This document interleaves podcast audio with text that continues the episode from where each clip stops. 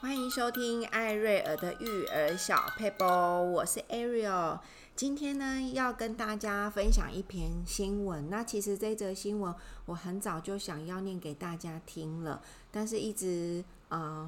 忘记，好，所以呢今天来跟大家分享。好，我要来念一下啦，就是在2013年呢，英国第49任的首相柴契尔夫人，我相信大家都认识，她离开人世了。在英国风光的葬礼之后，连那个女王都破例参加她的丧礼哦。所以在位期间，因为主导了马岛战争和香港的回归的谈判，而被中国人广为熟知。她的绰号呢叫做铁娘子，也成为她个人符号化的标签。可以说呢，她是英国历史上除了丘吉尔之外最富有成就的英国首相。然而在政治的事业上如此成功的柴契尔夫人，在子女的教育上却是在英国广为人知的一个笑柄。她两个子女荒唐的事件屡屡出现在报纸上，这也使得这位昔日强硬的铁娘子呢，在离开政坛之后，变成了一个可怜的母亲，沦为慈母败儿的典型案例。她与子女的关系太过糟糕，以至于她在临死的时候呢，身患重病。她床前摆满了子女儿孙的照片，弥留之际却没有一个子女和亲人陪伴在身边，只能孤独的死去。死后呢，子女都在外度假，甚至不愿意立刻赶回来处理丧事。在他死后，他的两个龙凤胎子女因为他的遗产处理而水火不容，反目成仇。这一切是怎么造成的呢？恐怕和柴契尔夫人自己的错误教育脱不了干系。柴契尔夫人是一个事业至上的女人，从来对家庭关系都漠视，在子女的童年阶段几乎没有什么时间陪伴和教育子女。她自己在晚年之前也一度为此习以为常。她留给世人的一个冰冷的名言是什么呢？家就是你没事可做去的地方。当她晚年意识到这一切的时候，已经太晚了，留下了另一句名言是：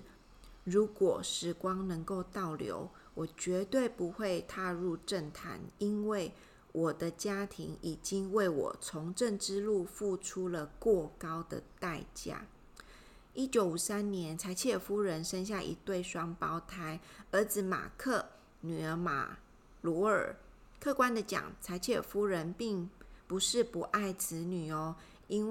只是因为他的政务繁忙，没有办法兼顾。他的儿子马克从小就是一个混世魔王，不学无术，但柴契尔夫人的做法总是护犊子，就是袒护他的儿子。1981年，马克利用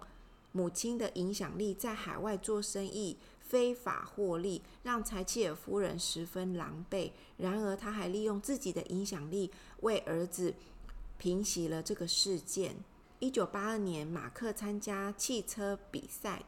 在沙漠失踪了6天。柴契尔夫人因为担忧而在公众面前落泪，哀求各国的支援。要知道，柴契尔夫人在公众面前只流过2次眼泪，第2次是离任首相时。然而即便如此，马克也没有停止闯祸哦，以致在1987年英国大选前，马克问怎么帮助母亲胜选，柴契尔夫人的新闻秘书厌恶地告诉马克，赶紧离开英国吧。柴契尔夫人卸任后，马克来乱也没有停止。他在南非放高利贷，还卷入了次到内吉亚的军事政变。即使柴契尔夫人用老脸为儿子的活动站台，最后还是认罪并被判4年的监禁。缓刑。对于马克柴契尔夫人的女儿卡罗尔，倒并不是一个惹是生非的人。比起兄弟马克混世魔王和商业扒手的名声，卡罗尔的确出息多了。他是一个优秀的记者，在柴契尔夫人80岁的时候，隐瞒着老妈，去参加了英国独立电视台举行的野外真人秀。在节目里，要在恶劣的环境下，没有食物，只能吃虫，还有吞袋鼠的睾丸，在冰冷的河里和老鼠一起渡河等等等。卡罗尔居然凭借实力得到冠军。最后柴契尔夫人在电视上看到这一幕的时候，无比自豪，对着记者说：我从女儿身上看到真正铁娘子的精神。为了女儿的滑雪，她可是更改了重要的政治议程。然而卡罗尔并不领情，他毫无感恩之心，甚至公开的讥讽母亲：你是个伟大的首相，同时也是一个糟糕的母亲。不仅如此，卡罗尔经常戏弄自己的母亲，譬如拿着购物试卷刁难捉弄柴契尔夫人。卡罗尔一辈子都很少与母亲相处，即使柴契尔夫人身患重病，她在外旅游也不愿意归家。卡罗尔公开回应媒体对着不探望母亲的指责，他说：母亲不应该过度期待成年子女不想回家探望她。家人不在身边的日子谁都经历过，在我们幼年时，我们也总看不见母亲。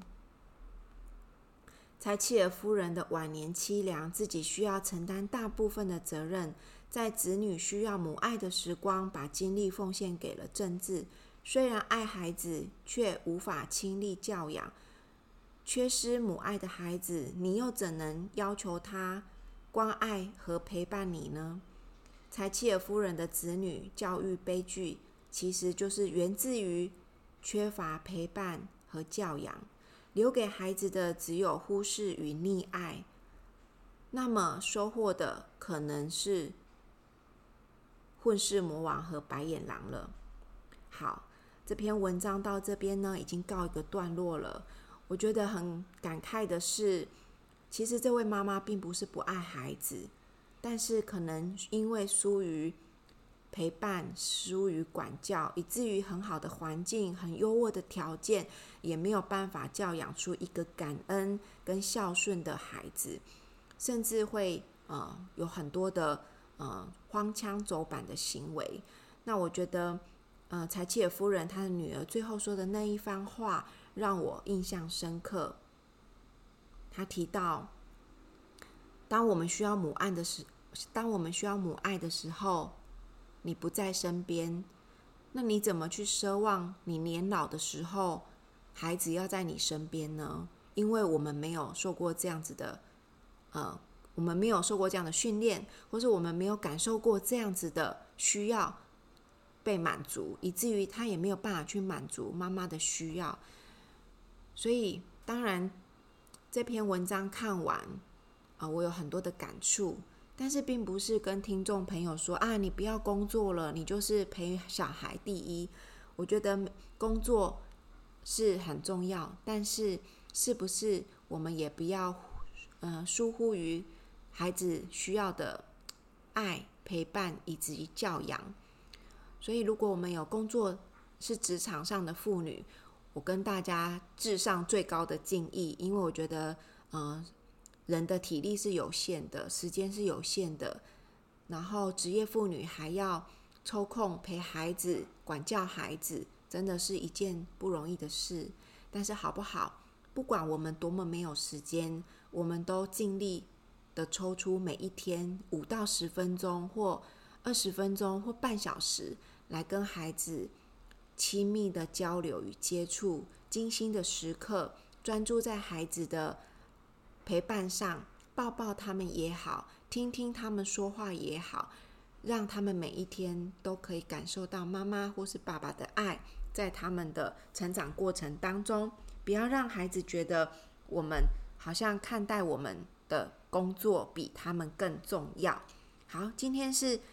很单纯的跟大家分享这篇文章，希望大家跟我一样有很深的收获，然后有很多的学习，而且一切都来得及，不会太迟哦。今天分享到这边告一个段落，谢谢大家的收听，拜拜。